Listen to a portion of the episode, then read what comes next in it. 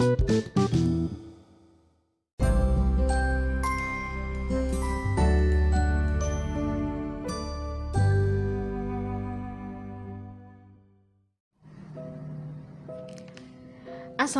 warahmatullahi wabarakatuh. Selamat datang kembali di channel Harafalin Podcast Tuan Rumah Harafalin Syukur Alhamdulillah Hari yang ketiga di bulan Oktober 2020 Artinya sudah semakin dekat kita meninggalkan tahun 2020 ya.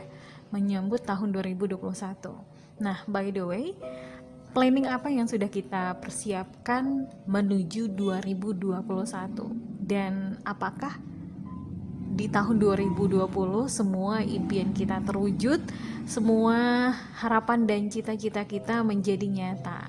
Nanti kita bakal sharing seputar hal tersebut boleh melalui via DM atau melalui via inbox um, WhatsApp ya. Nanti kita akan mengulas banyak di sana. Mana tahu per masing-masing kita punya cerita yang menarik yang pasti buat semangatin orang-orang yang ada di sekeliling kita. Nah, sahabat mendengar di mana pun anda berada, berikut saya ingin um, mengulas informasi mengenai di era industri sekarang kita lihat ya bahwa uh, pertumbuhan anak muda lebih besar gitu. Jadi saya kemarin tuh sempat insight di uh, apa di channel podcast saya, ternyata jumlah pendengar yang paling banyak itu terjadi pada uh, usia 18 sampai 27 tahun. Itu mendominasi sampai 30%. Sisanya itu adalah usia-usia yang di atas 28 tahun sampai 40 tahun dan sebagainya. Nah, artinya apa? Kita berada pada era industri, revolusi industri yang keempat. Uh, 4.0 gitu ya. Nah, tentu saja di tengah wabah pandemi, kemudian di tengah uh, kesimpang siuran ekonomi yang juga semakin merajai kita gitu harusnya di masa-masa produktif ini kita bisa mem memanfaatkan semua peluang dan potensi yang kita punya. Nah, jadi potensi yang kita punya ini tidak jauh-jauh dari yang namanya skill gitu ya. Ada 10 skill yang harus kita miliki dalam menghadapi era revolusi industri 4.0.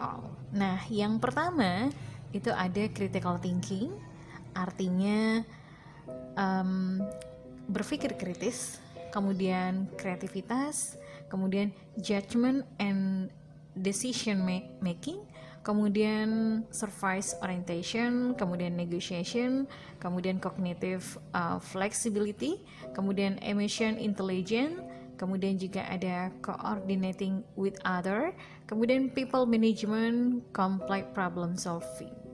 Jadi hal ini akan kita ulas dalam serial podcast ini.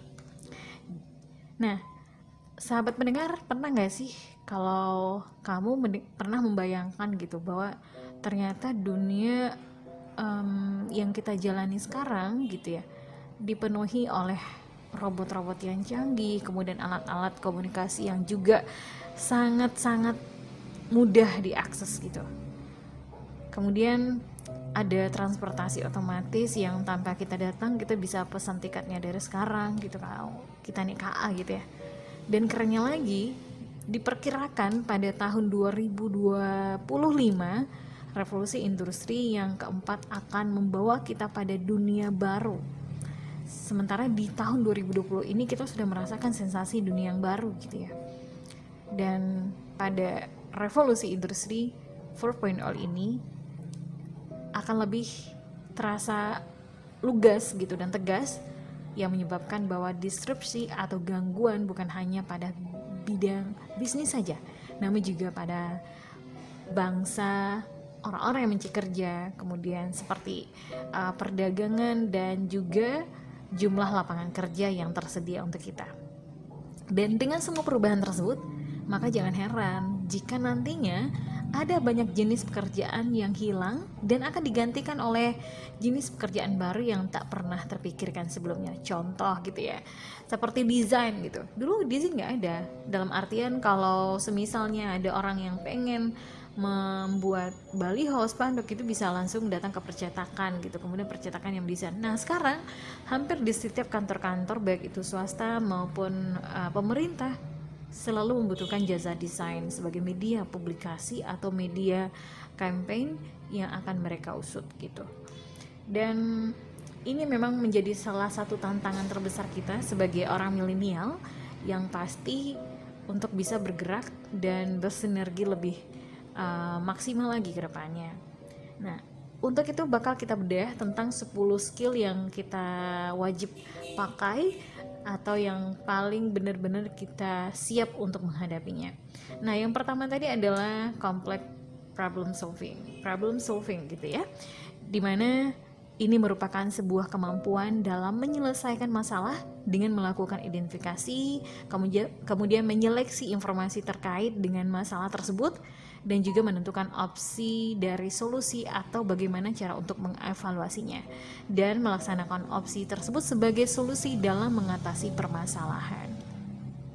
Kemudian adalah critical thinking alias kemampuan dalam berpikir kritis dan memberikan feedback yang disertai oleh alasan-alasan yang logis, bukan alasan yang baperan gitu.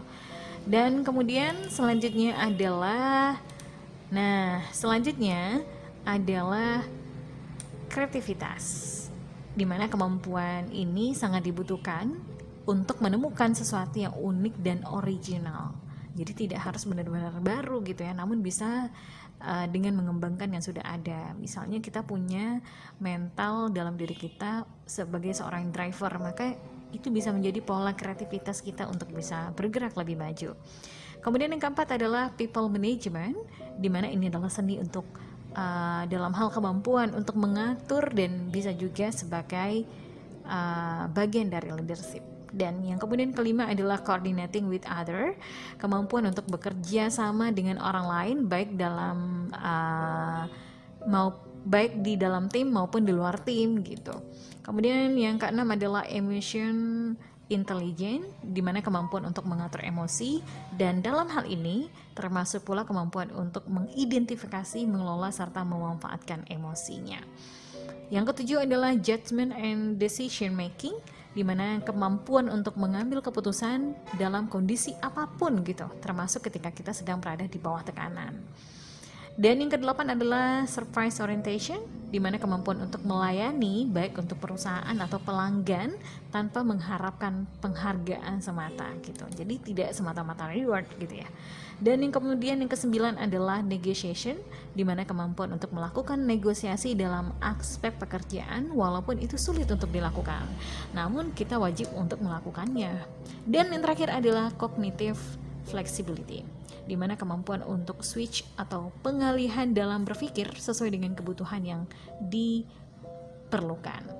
Dan itulah beberapa kemampuan yang perlu kita ketahui dan perlu kita miliki menghadapi era revolusi 4.0 pada masa sekarang. Dan yang pasti tetap belajar, tetap berbenah dan tetap menjadi pribadi yang santun karena perubahan yang begitu cepat tidak pernah memandang siapa yang lambat. Karena perubahan sejatinya adalah untuk mengajak kita mengarah kepada suatu pola yang bernama kesuksesan.